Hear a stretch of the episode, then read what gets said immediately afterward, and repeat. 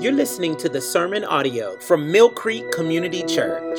If you like what you've heard or want to find out more information, please visit our website at mymillcreek.com.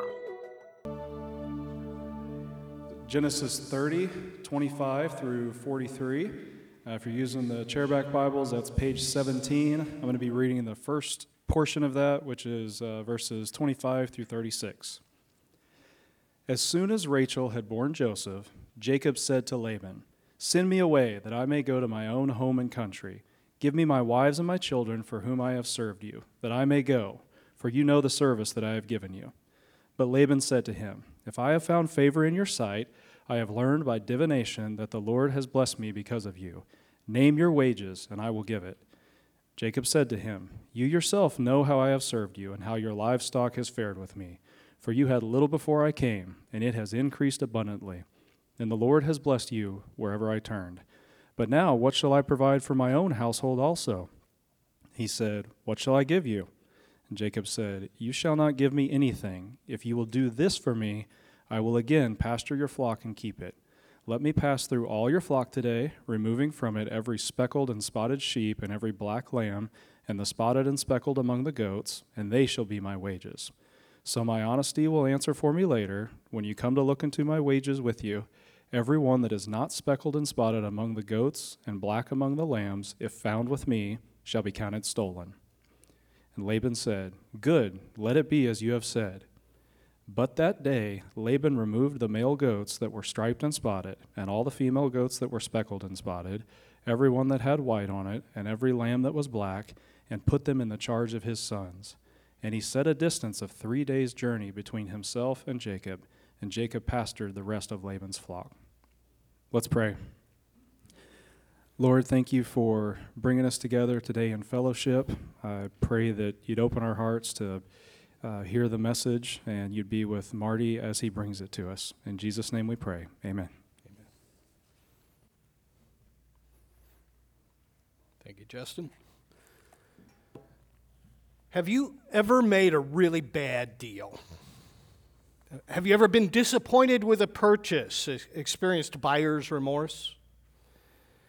Have you ever had a really great deal just evaporate right in front of you? I learned about bad deals in my third grade Christmas gift exchange.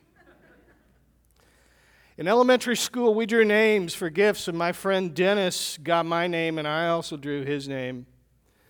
And I bought Dennis a gift that I would like. I spent the maximum amount allowed, which, as I remember, was something like five bucks. Yes, it was selfish thinking, but I sort of thought maybe the golden rule was my motive, and I was doing unto Dennis what I wanted Dennis to do unto me, and the unto me thing I wanted Dennis to do was to get me the truck camper boat combo that I spent five bucks on.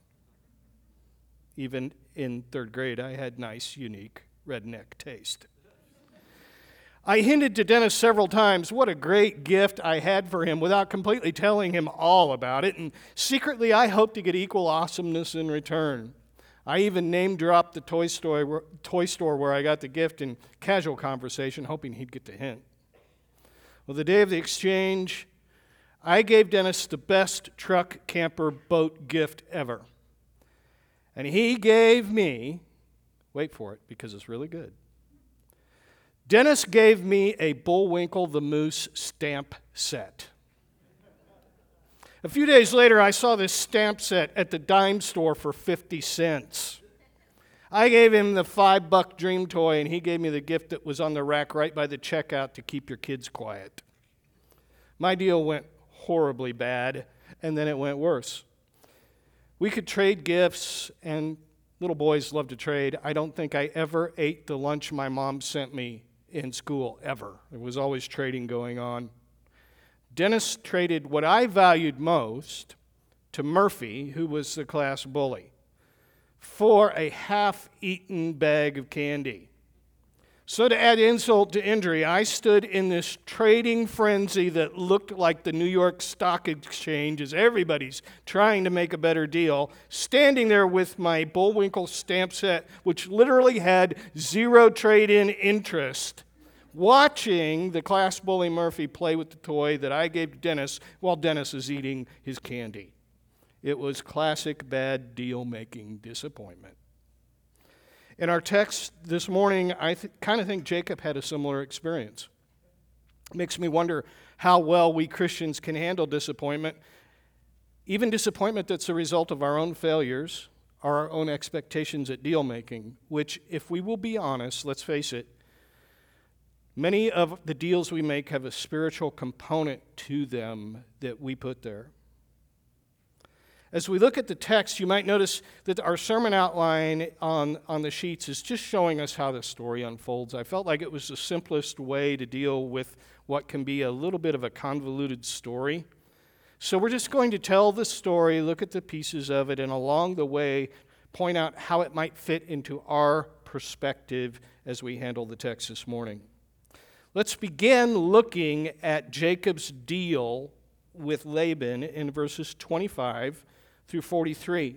And there we're going to notice that there's this negotiation that takes place in three parts.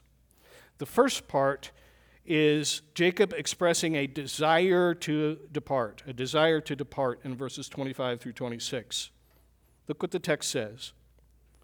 As soon as Rachel had borne Joseph, Jacob said to Laban, Send me away that I may go to my own home and country, and give me my wives and my children for whom I have served you that I may go, for you know the service that I have given you.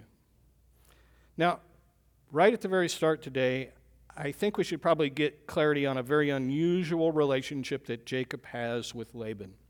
You see, if you remember from previous sermons, Jacob has a series of broken relationships with his own brother, with his own father, uh, and he is forced to flee to his mother's family in the country of Aramea literally running for his life because his brother Esau wants to kill him. He went there also to find a wife. And he wound up in the household of his uncle Laban, who took him in. There, Jacob fell in love with Laban's youngest daughter, Rachel. Yeah, this is his cousin. Yeah, that's weird, but this is how God provided for Jacob in the text. And what happened is there was a very messy, problematic bargain that his uncle made with him then, which wound up with Jacob marrying both Laban's daughters, Leah and Rachel. And so Uncle Laban is not only Jacob's father in law, he's also an uncle, and to make it even more complex, he's also his employer. So he's a respected uncle, he's a respected father in law, and he's the boss.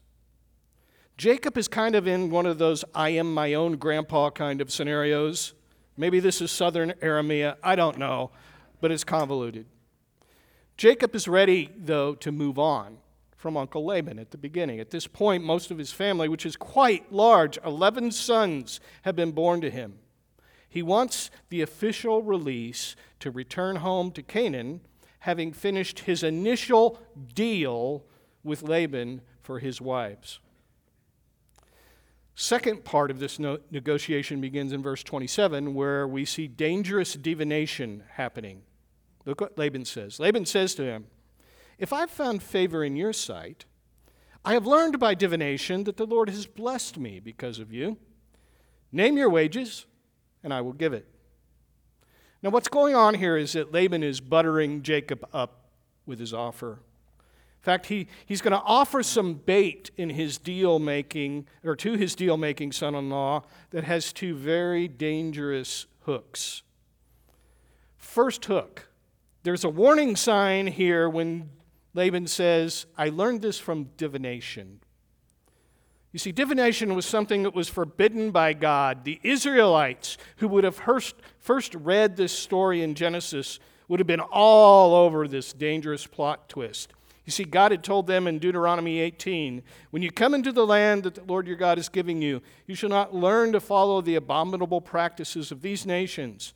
There shall not be found among you anyone who burns his son or his daughter as an offering, anyone who practices divination or tells fortunes or interprets omens or is a sorcerer or a charmer or a medium or a necromancer or one who inquires of the dead. Whoever does these things is an abomination to the Lord. And because of these, the Lord your God is driving them out before you. You see, Laban is exhibiting behavior that, that was common with the Canaanites. He's looking to some false form of worship to get his answers. Somehow, by the uh, common grace of God, he still finds out through this that God is the source of blessing for him through Jacob. Secondly, there's a hook not only of this divination thing that should have got Jacob's attention, ooh, this isn't a good thing. There's also this word wages that Laban uses. He's hoping to hook Jacob into continued service for him. You see, he's completed one set of contract, so to speak, with his father in law. Now he's trying to get him to sign on for another term. You see, Laban wants the secondhand blessings to keep coming. He doesn't want to kill the goose that laid the golden egg, so to speak. So, he slyly leans into Jacob's deal making tendencies, and like Monty Hall of the old Let's Make a Deal show, Laban convinces Jacob to trade away uh, walking out with what he already has for what's behind curtain number two.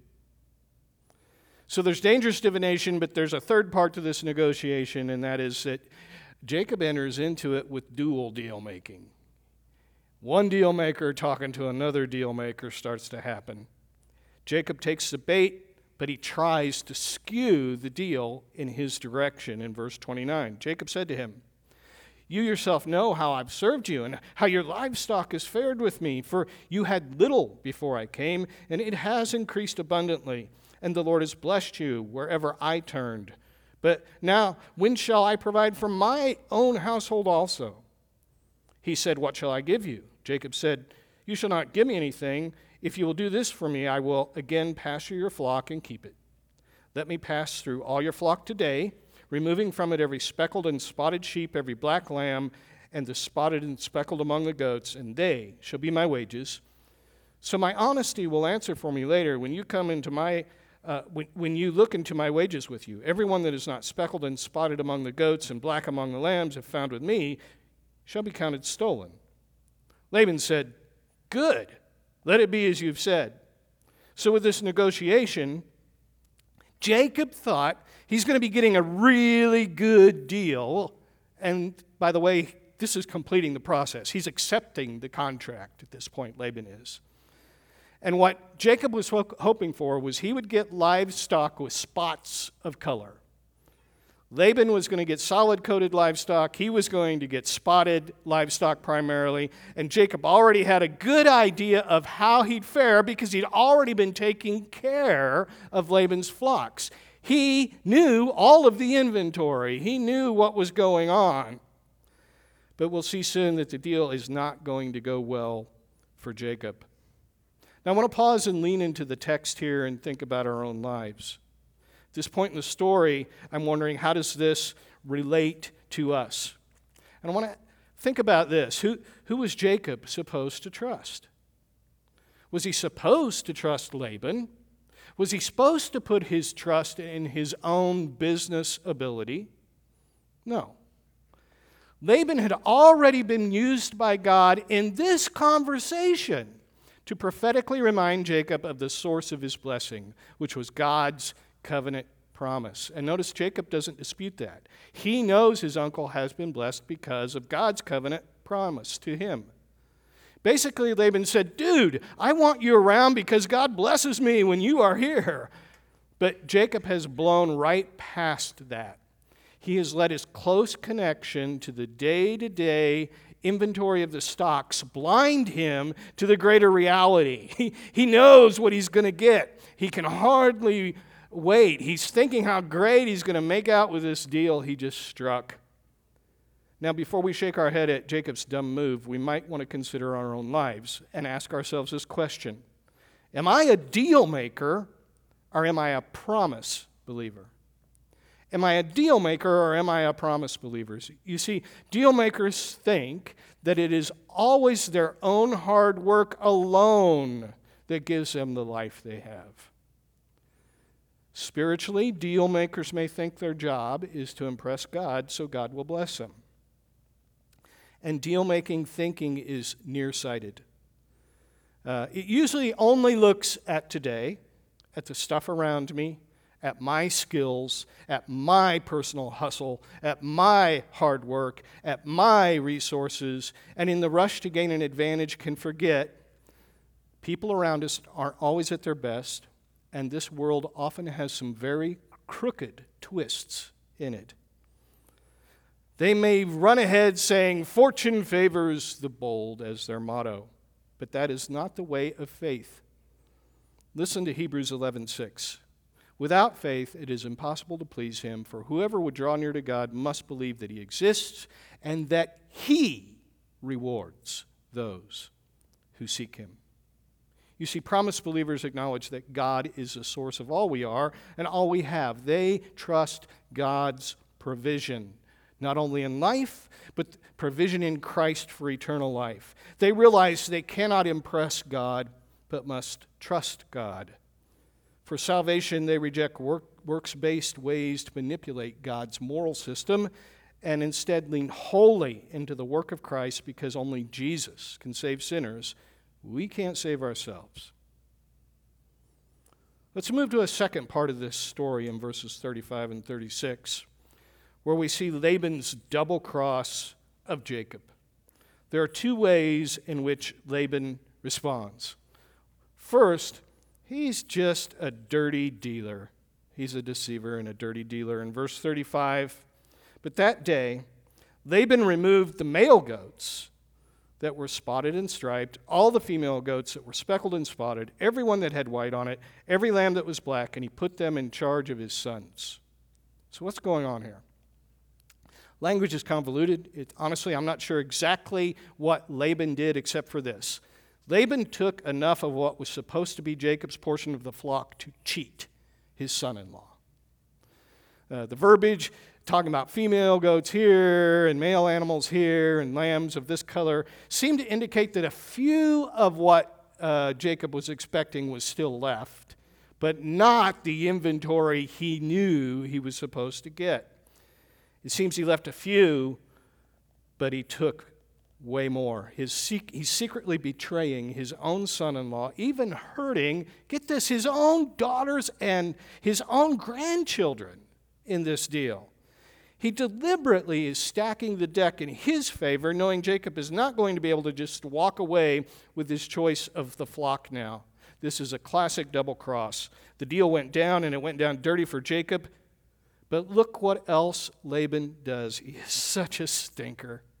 He then creates distant division in verse 36. He set a distance of three days' journey between himself and Jacob, and Jacob pastured the rest of Laban's flock. Laban is a real cheat. There's no way around it. Not only does he double cross his own family, he makes it hard to get the problem fixed. Think about it. It's like you, you find this car, you, this used car, and you pay cash for it. And the dealer gives you the nice little 30 day warranty, and you drive home thinking everything's fine. And the next morning you start the car, and it sounds like a 100 dead animals. I mean, it's awful and you think, hey, I got this 30 day warranty. I'm going to head back to the dealer. And so you bring it back to the dealer, and as you pull into the parking lot, there is a sign that says closed for business. There was nothing Jacob could do.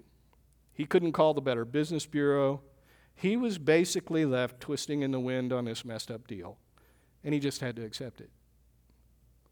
So now we're in this setup with two characters who are going head to head like prize fighters. In one corner, we have Laban. He is a manipulator, having already tricked Jacob into marrying both his daughters, using him for cheap management of his flocks. And now he's cheating Jacob yet again. In the other corner, we have Jacob. He is also a equal master manipulator. You know, if you remember his story so far, he cheated his own brother out of his birthright literally with a crock of beans. He has deceived his own father. He's cheated his brother out of a second blessing by pretending to be him to gain all of the family inheritance when the time comes. And in this episode, he had hoped he would gain the advantage on Laban only to get outfoxed by his conniving uncle. Jacob and Laban remind me of two other famous fighters who went at each other for fame and fortune Joe Frazier and Muhammad Ali.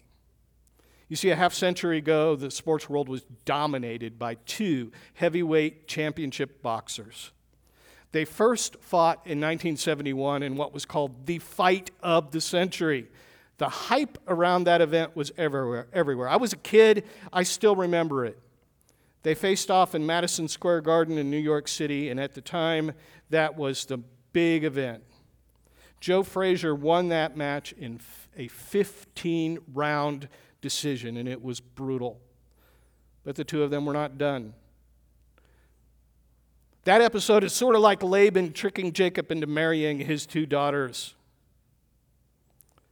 For Frazier and Ali, Super Fight 2 came along in 1974. And that fight was just pure publicity, hype, and money making because the title was not put on the line for that fight.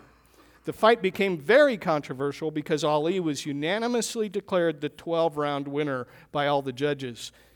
Ali, of course, a man with a very small ego, said, I'm the greatest fighter of all time after that fight, even without the official title coming to him from the match. And this matchup is kind of like the way our story ends in today's text. Jacob's going to come out victorious despite a brutal fight. Well, Ali and Frazier met once more in a fight known as the Thrilla in Manila in 1975, where the, they legitimately faced once again uh, for the heavyweight world title. A record worldwide audience of 1 billion people watched the match. At the time, that was one fourth one fourth of the world population. It was a brutal slugfest. Two master boxers taking it to each other, with Ali gaining the upper hand in most of the rounds. Eventually, Ali took the world title from Frazier in a TKO, technical knockout, after Frazier's coach asked the judges to pull him from the fight in the 14th round. And as we'll see in a future sermon, Jacob is finally going to see success against all of Laban's manipulative efforts, but again, it is a brutal thing to watch. All three fights for Ali and Frazier were rough. They were the two finest boxers hitting each other with everything they had. Most boxing experts think they were the two best the sport has ever produced. Videos of those three matches are still viewed millions of time, times each year on the internet. That rivalry, rivalry is like what happens with Laban and Jacob, but instead of heavyweight boxers, they are heavyweight deal makers and deceivers. But what was the cost of this episode for Jacob and Laban? Laban will let a deal and a win be more important than love for his own family. Ultimately, by hurting Jacob's income, he was making them all dependent upon him his ill treatment of his own kids and his grandkids was a means to control. It had to create a lot of unhappiness. It disappointed generations of his household, and Jacob had to live with this awful treatment. That leads us to another application question to lean into this morning. How should I respond to ill treatment? How should I respond to ill treatment? Be careful that conflicts do not define you. You see, Christians should be defined by the peace of God. But if we're not careful, we can let our conflicts not only disappoint us, but define us. Uh, this is one of the main lessons, by the way, from the life story of Jacob. God is trying to define Jacob's life and his family by covenant promises. But Jacob keeps deal making in his relationships. The experience then is that conflict, not covenant, defines him. And when it came to his relationship with Laban, Jacob had met an equally aggressive deal maker, and those conflicts just kept getting worse and worse.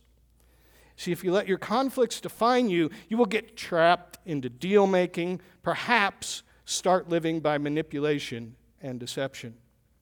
You will try to control the person or the persons with whom you have the conflict and you will be disappointed time and time again. Could God have a purpose in ill treatment and suffering, especially the suffering that may come from our own disastrous deal making attempts our attempts to maintain control? Well, the answer has to be yes if God is truly God. Rather than disappointment and taking control when we were treated poorly, we should look to the example of Jesus in Hebrews 12 2, where we're given this command. Looking to Jesus, the founder and perfecter of our faith, who for the joy that was set before him endured the cross, despising the shame, is seated at the right hand of the throne of God. Consider him who endured from sinners such hostility against himself, so that you may not grow weary or faint hearted. In your struggle against sin, you have not yet resisted to the point of shedding your blood. Maybe you're here today, you're still struggling with either some bad deal making or you're hurt from manipulation by people you thought should love you. I want to point you to look to Jesus. He endured the ultimate poor treatment to save you. Look to Him for your strength and do not grow weary. Now, at this point, we've seen this deal go bad and it's very disappointing for Jacob. What's left for Jacob to do? Let's look at our third point it's part of the text we haven't read yet this morning, starting in verse 37, where we see Jacob's direction of Laban's flocks. And there are two ways in which Jacob responds to this problem, to this ill treatment. First, we see what looks like to us as a strange solution in 37 through 39. You see, Jacob has a kind of weird mix of solutions as we look at it. He seems to lean into some common folk superstition. He leans into some skill in animal husbandry, and we'll find out also to a degree of trust in what God has revealed to him. But look what the text says in 37. Then Jacob took fresh sticks of poplar and almond and plane trees, and he peeled white streaks in them, exposing the white of the sticks. And he set the sticks that he had peeled in front of the flocks in the troughs, that is, the watering places, where the flocks come to drink.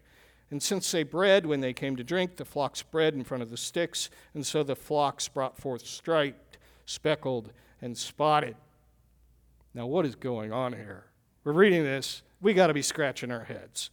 Because I guarantee that if you went to K State with the intention of majoring in animal sciences, you would not be instructed in this livestock breeding technique. Some Bible scholars have tried to postulate that Jacob somehow knew about some sort of stamina inducing substance that was unleashed when the branch bark was peeled and this practice was done. That is really speculation. I'd rather not add to the biblical information. I am just most comfortable accepting that the text says Jacob did these things. It does not imply that these, uh, uh why Jacob did these things, just that he did these things. In fact, we want to be careful there because there's further information that show us more of what Jacob was doing. But it seems that Jacob is leaning into some old shepherd's tale in the hopes of producing a better outcome for a larger herd. And before you fault, your, fault Jacob for that, remember, we do some weird things too. My dad used to love to have a garden every year, and for some reason totally unknown to me, his his demand every year was the potatoes have to be planted before St. Patrick's Day. No scientific reason whatsoever other than that's the way it's got to be done. And I think a little of that thinking may be driving Jacob right now. Whatever he was doing, he believed it would help. If we go on to read further, we actually see that even though this weird stripped stick thing strikes us as very odd, there was also, in addition to it, just some livestock practice that worked to his benefit. Look at verse 40, where not only is there this strange solution, but there's a strong separation.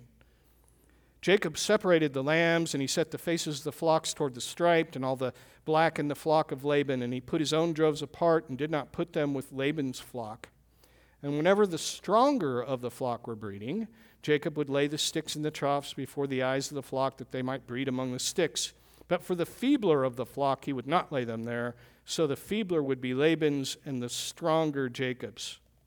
So the separation of the flock sort of echoes Laban's physical separation that he put in distance between Jacob and the rest of his family. But what is really going on here?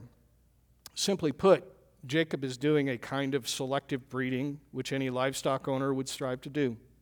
He's trying to get the desired outcome of spotted and dark sheep and goats. He's selectively breeding those stronger spotted individuals for his own flock. He's separating out the weaker ones for Laban's herd. And in that way, in just a few seasons' time, he is able to reachieve what Laban had stolen in the double cross. And he probably got a healthier flock. It's also very helpful to look ahead in the text to get us some insight as to why Jacob was motivated to do all of this stuff. In fact, if you turn just one page over to Genesis 31, Jacob retells this story starting in verse 10. He says this In the breeding season of the flock, I lifted up my eyes, and I saw in a dream that the goats that mated with the flock were striped, spotted, and mottled. Then the angel of God said to me in the dream, Jacob. And I said, Here I am. And he said, Lift up your eyes and see. All the goats that mate with the flock are striped, spotted, and mottled, for I have seen all that Laban is doing to you. You see, with that information, we realize God was superintending all of this situation. And Jacob, in one sense, was just obeying what God revealed to him. I've seen what your uncle has done to you and I will make sure you get the flock you struck in the deal. By taking the time to separate the herds, Jacob was actually acting by faith on what God had already revealed he was going to do to make sure those flocks turned out to his favor. This shows us that although Jacob was disappointed by Laban's manipulation, he stayed dedicated to trusting God. So we see that Jacob's not just exclusively trying to take control, but is trusting God. His original deal was his way to take control quickly, it was shut down by Laban's dirty dealing. God, through time and through the process of trial, brought Jacob to trust his provision, and God's blessing was greater than Jacob's disappointment by Laban. That leads us to another application question to lean into, and that's this Do I want to take control when instead I should trust God? Do I want to take control when instead I, I should trust God? I want to be somewhat transparent here and, and share with you when, when control issues weave their way into my heart, where does my thinking go? And, and for me personally, I, th- I think three areas where control uh, becomes an issue for me. First is when I start thinking, I will control my life. I will control my life. God, God helps those who help themselves, even though that's not in the Bible anywhere, right? I will work hard. I will make it happen. But here's a little secret I don't run the universe, God does. I can't make those things happen, even though I think I will. So I will control my life tends to be a way that doesn't work when I want to take control. But how about this? I will control my relationships. And there can be various strategies from manipulation to just shutting things down, to, but all of them ultimately bring failure. And here's why I can't make others be what I want. I can't make others be what I want. And then a third area where control may be an issue for me is I think I will control my future. Whether it's filling those money buckets or planning every detail of a circumstance one minute can carefully uh, can knock down all my carefully stacked dominoes in just one minute. One hardship wipes out a fortune. One economic downturn will empty your buckets. Why? Because I do not know what God knows, but God knows. There's one last verse that I want to look at in our text that gives us some perspective in verse 43 and it's our fourth point.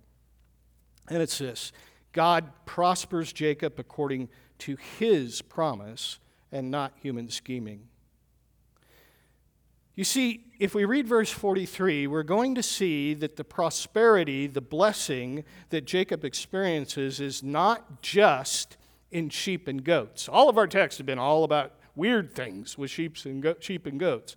But now the text says Thus the man increased greatly and had large flocks. We expect that. But look what else female servants and male servants and camels and donkeys. All of that other stuff is God adding to Jacob. It is not Jacob's skill at striking a deal. You see, there are two very important bookends to our story that clearly show us that the growing wealth of Jacob was God's blessing, not just the outcome of Jacob's deal making. We pointed out in chapter 31 how God told Jacob that the striped and spotted goats would breed and increase and that it was his doing. That's the bookend at the end of the episode. But there's also a bookend at the beginning of this episode. Remember back in Genesis 28, the dream that Jacob has of the ladder that goes to heaven at Bethel. As he's running from Esau and he's headed eventually to Uncle Laban. You see, there God promised to take good care of Jacob. He said this Your offspring shall be like the dust of the earth. You shall spread abroad to the west, and to the east, and to the north, and to the south. And in you and your offspring shall all the families of the earth be blessed. Behold, I'm with you, and I will keep you wherever you go, and will bring you back to this land, for I will not leave you until I have done what I have promised you. All of that is being fulfilled even in this story. Jacob prospered because God was in covenant with him. Yes, he worked very, he worked hard and he, and he worked well, but ultimately it's these bookends of God's promise that show us that God was truly taking care of Jacob despite his tendency to manipulate and despite his own hurt at being manipulated by Laban. So, what do we learn about God's blessing from this? First, I think it's this that God's blessing defies some things. God's blessing defies human logic. Jacob had struck his deal thinking he knew how it was going to go down. He didn't count on it changing. Laban changed it. Human logic falls short. God's blessing defied deception and broken relationships. After Laban changed it, it all was different. Well, we believe that God can work out for His glory to honor His promise even in the brokenness of our relationships.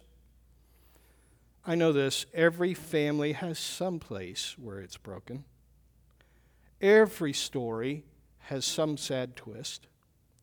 Every relationship hits some lows and have, that have to be understood and endured. Even Jesus, who lived a perfect life, was opposed and misunderstood by his own family. God's blessing is bigger than these close relationships that can sometimes create unintended and spiteful wounds. But God's blessing defies not only human logic and broken relationships, but our skills and our abilities.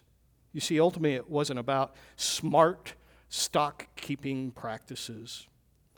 God was keeping his promise to Jacob. The same is true for us as believers. We, he will take care of us, He will provide. We must obey what God reveals by His word and trust Him. God's blessing defies some things, and God's blessing cannot be manipulated. Both by Jacob and by Laban, manipulation was taking place. They were all hoping for the best deal. Laban thought by manipulating the terms of a deal and double crossing, he would keep his golden goose. This created more hardship. It really set Jacob up for even bigger blessing in the long term. Jacob thought that by signing on one more time to Laban's terms, he would get even wealthier. But initially, he got played instead. He had to learn to trust God to get him out of the mess Laban was making of his life. Jacob was right where God wanted him and where he needed to be, dependent on God to keep promises because his deal making was a source of misery. Maybe you feel like you are in a mess of relationships or your life circumstances right now are a big problem. Honestly, as you look at Laban and Jacob, you might feel that you've helped to make your own mess.